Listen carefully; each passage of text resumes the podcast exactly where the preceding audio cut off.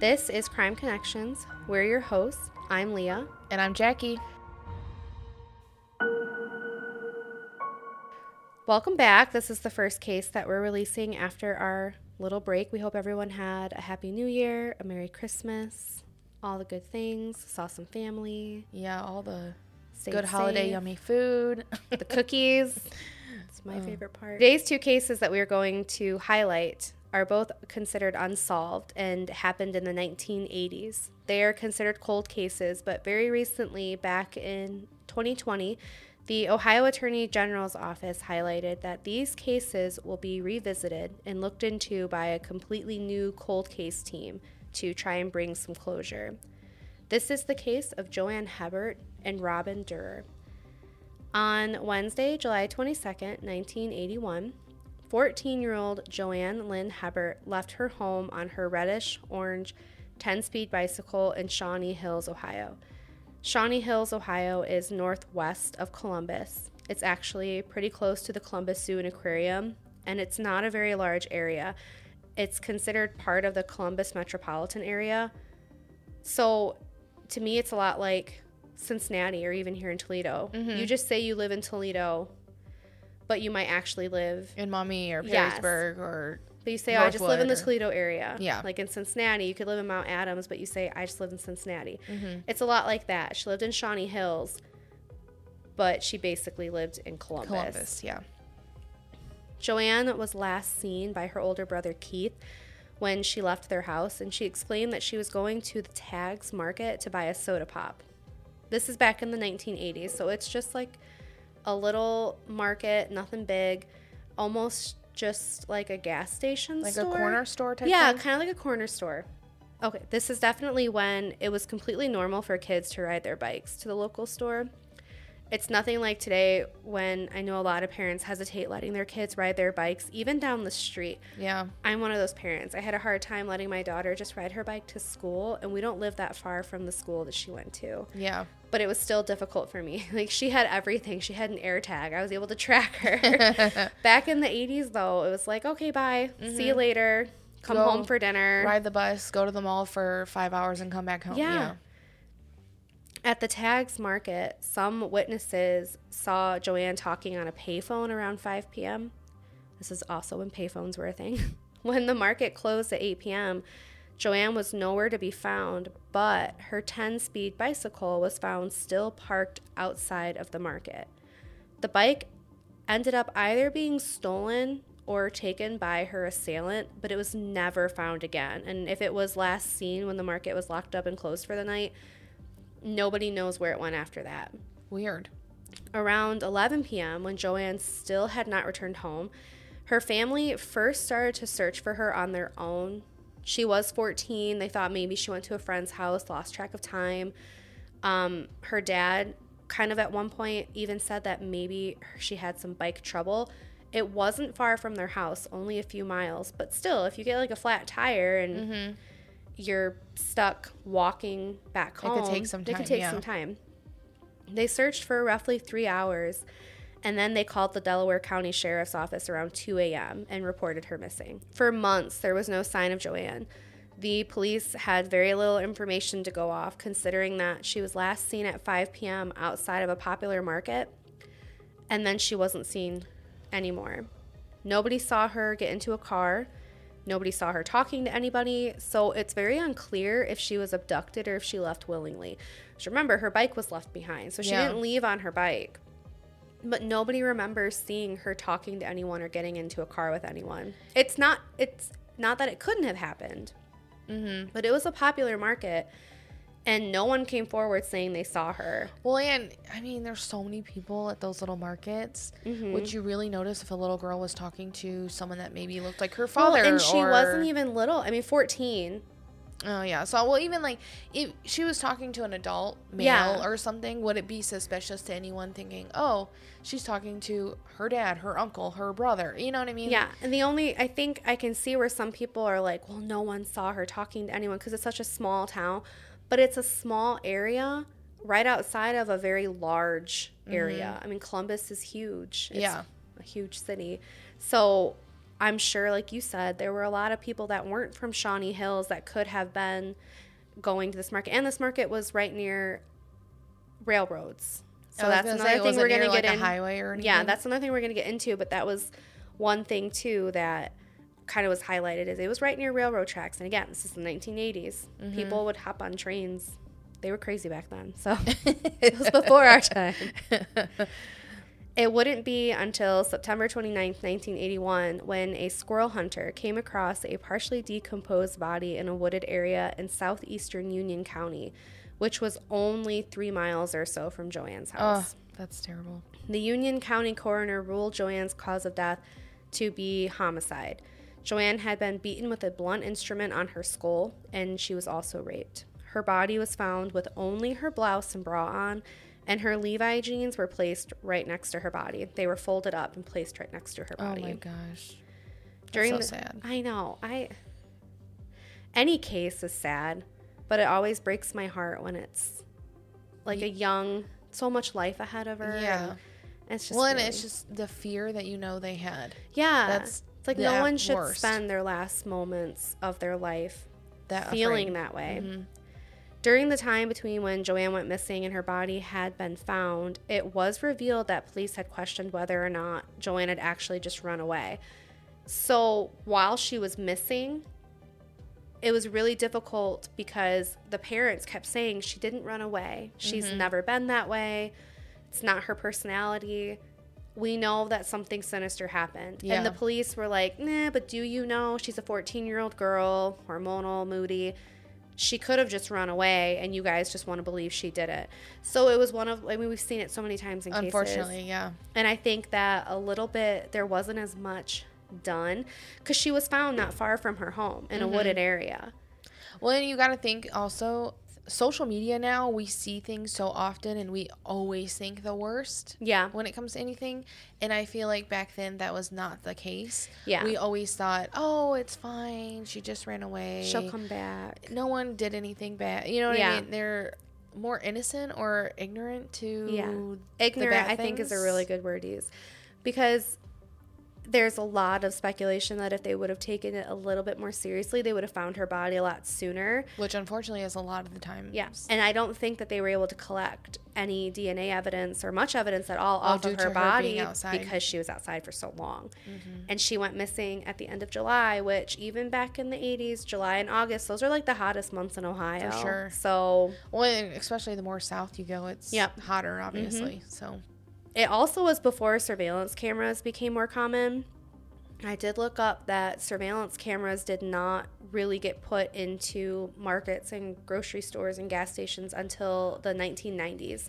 So this is 10 years, and this is again a small town outside of Columbus. So there was no reason for them to have any type of surveillance Yeah. camera. So even though surveillance cameras were a thing, it just wasn't a thing yet.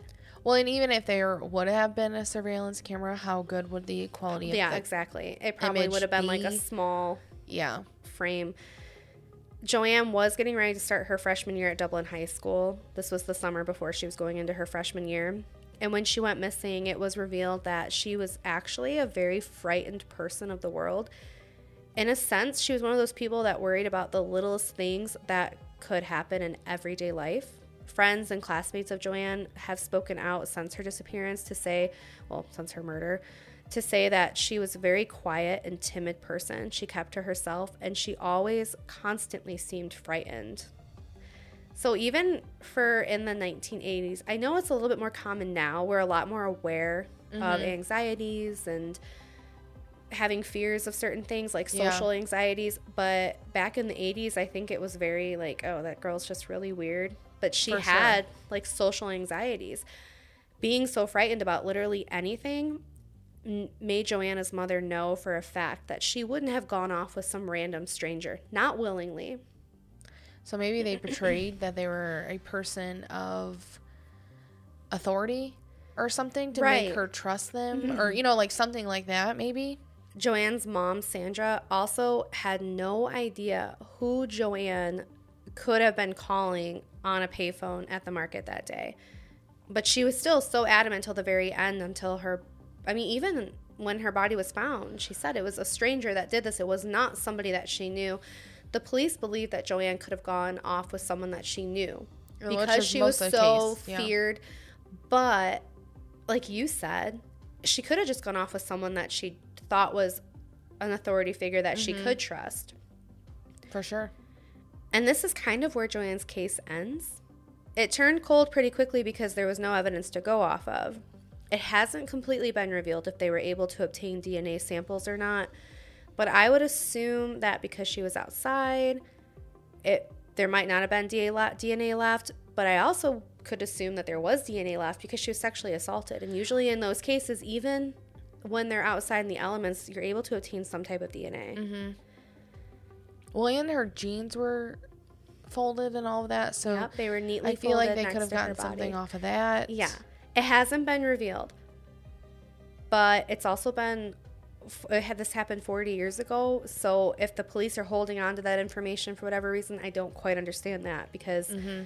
I think now would be the time to kind of put it out there like, "Oh, this is new information on this case that we have." They haven't revealed any new information about her case. yeah. yeah. They've picked it up and the cold case team is investigating it, but nothing new's come about it. One thing that I did come across on Web Sleuths is that Joanne did have a boyfriend at the time of her disappearance named Roger. Now, considering this came from Web Sleuths and, and is no way verified, please take this information with a grain of salt. But it was said that Joanne was dating a man named Roger and he was actually older than her. He also had a car. It was possible that she could have been hiding her romance with him from her family because he was older and her parents would not have approved of it. Nowhere in my research did I ever see that he was a potential suspect at any point in time, but I do wonder if he could have been the person she called on the payphone. Yeah. If she was hiding the romance from her family, she wouldn't have felt comfortable calling him from their landline at her house. So she could have been saying to her older brother, Keith, I'm going to go down to the convenience store, I'm going to get a soda. And then maybe she called Roger. Mm-hmm. And whether or not she was getting ready to meet him and during that time she was abducted, not sure. Well, and are we saying? I wonder if it's older, such and such as he's 16 and she's 14. Yeah, it was something like Or- that. I mean, again, this was on Web Sleuths, but he was, I think, a junior, and she was Oh, so going into her like, freshman year. yeah. yeah, no, it wasn't like he was in his twenties and she was in her teens. Yeah. but she came from a pretty conservative family, so I think even anyone older to her parents was kind of like, ugh, oh, scandalous. yeah. yeah. On July 18th, 2023, a bulletin was released by the Union County Sheriff's Office reminding residents of Joanne's unsolved murder and urging anyone that could have information to please come forward and speak with them. So now that we've talked about Joanne, we're going to go on to the case of 19 year old Robin Durr. Robin Durr was a developmentally disabled woman that lived at home with her parents and her five year old brother. When I say developmentally disabled, she was 19, but she had the mentality of a young teenager, like Okay. 10, 11.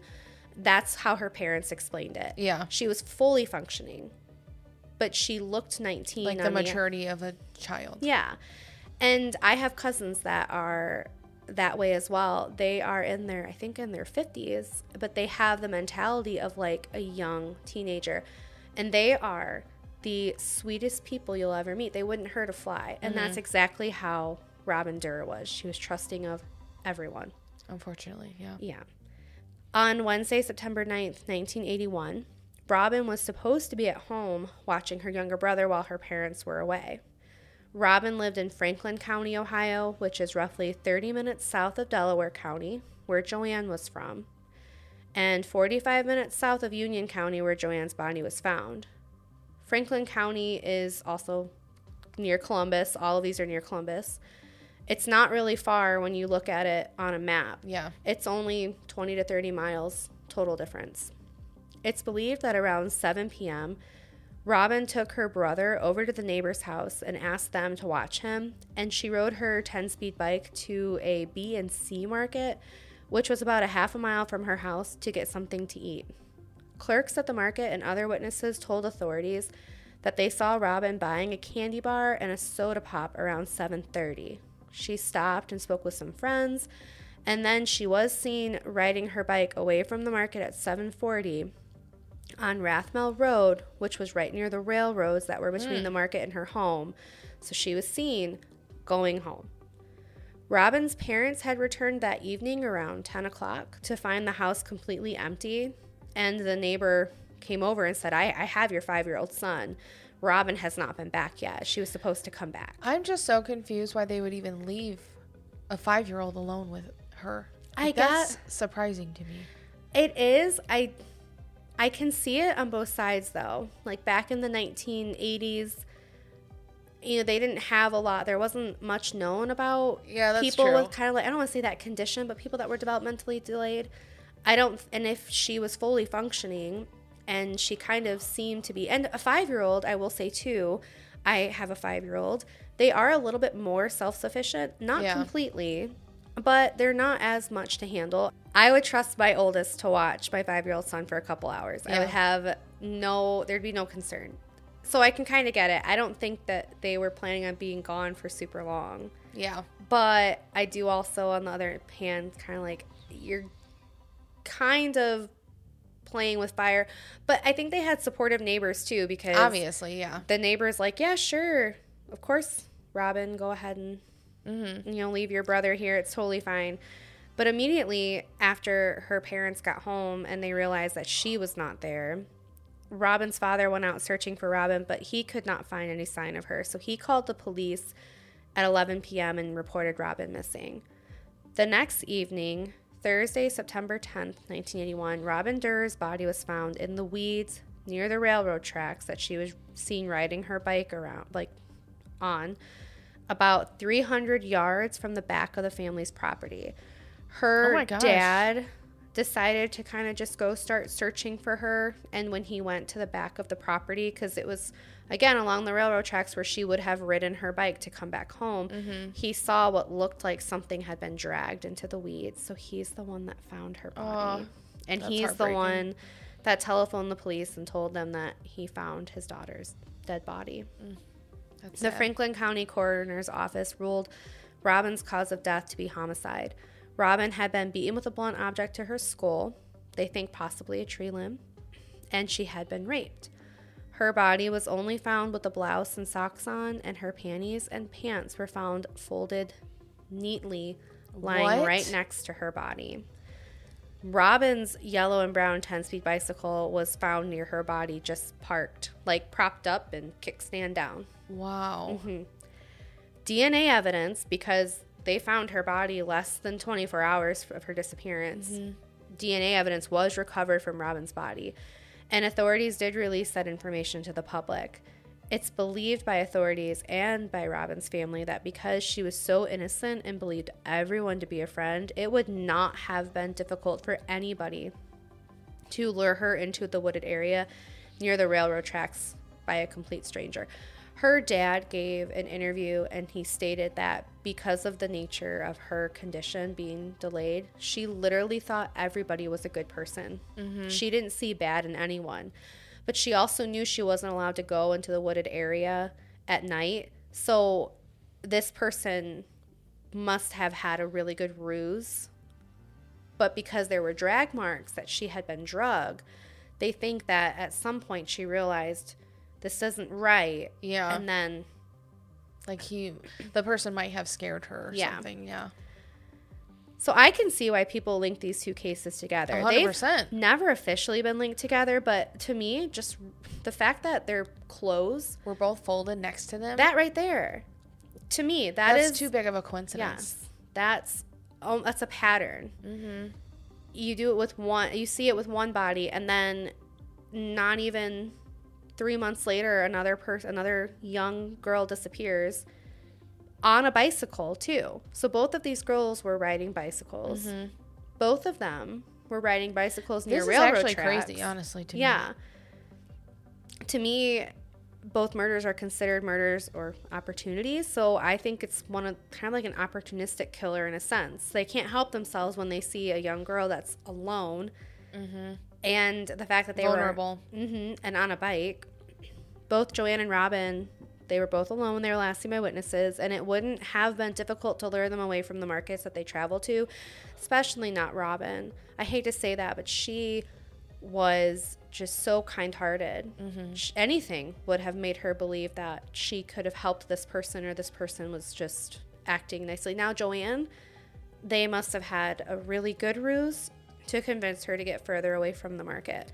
Yeah, which makes me think somehow they're linked to the railroad Mm-hmm. because people, homeless people, especially, would travel on the railroads that were empty Yep. because it was a free shelter, you know, and you ride on the. I don't know. That just, that's crazy. When they were both beaten with a blunt object to the head, that's how they mm-hmm. both died. They both had been raped, and they both were found with their pants neatly folded right next, to, them. Yeah.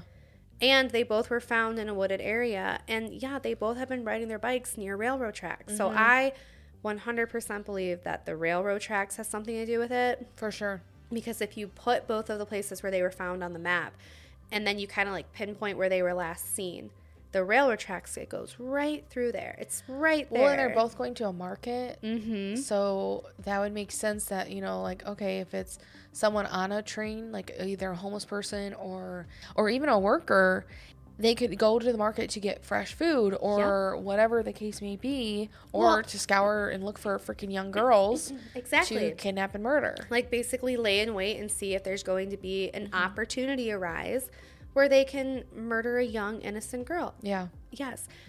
I the one thing that still sticks with me that kind of bothers me is that no one has come out and admitted that they were the ones talking to Joanne on the payphone. Yeah, that's strange. I just don't I don't and understand they couldn't why. get they couldn't pull the records. No, not on a mm. payphone. Mm. So that bothers me. Like if she had called a boyfriend that she was quote unquote hiding, Yeah. or if she even called a friend, why no one has come forward and said it was me she was talking to?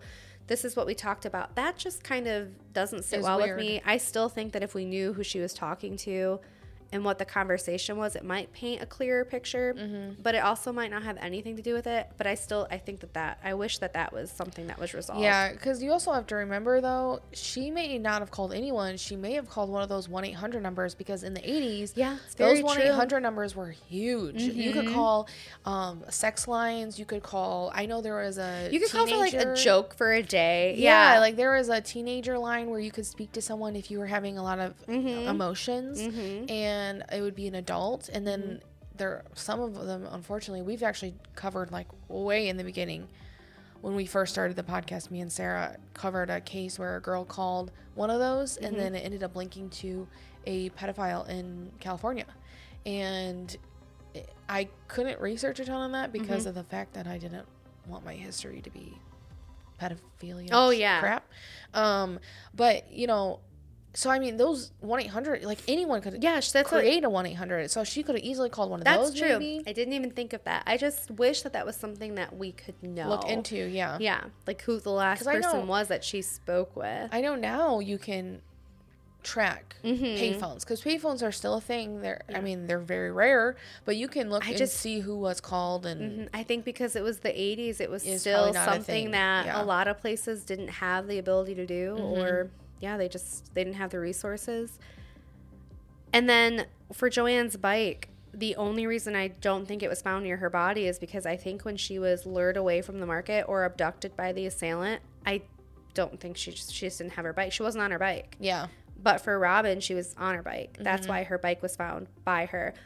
But I do think it's something that they both were riding their bikes Mm-hmm. alone to a convenience store by a railroad track. yeah, And the fact that neither case has been officially linked, they weird. haven't publicly come out and said it's linked, but they revealed that both of these cases were being revisited. So in my, So I it's think a that possibility. yeah, I think that even the cold case team is kind of like, hmm, there might be a link here, yeah, but they are not going to come out and publicly say that it is. for sure.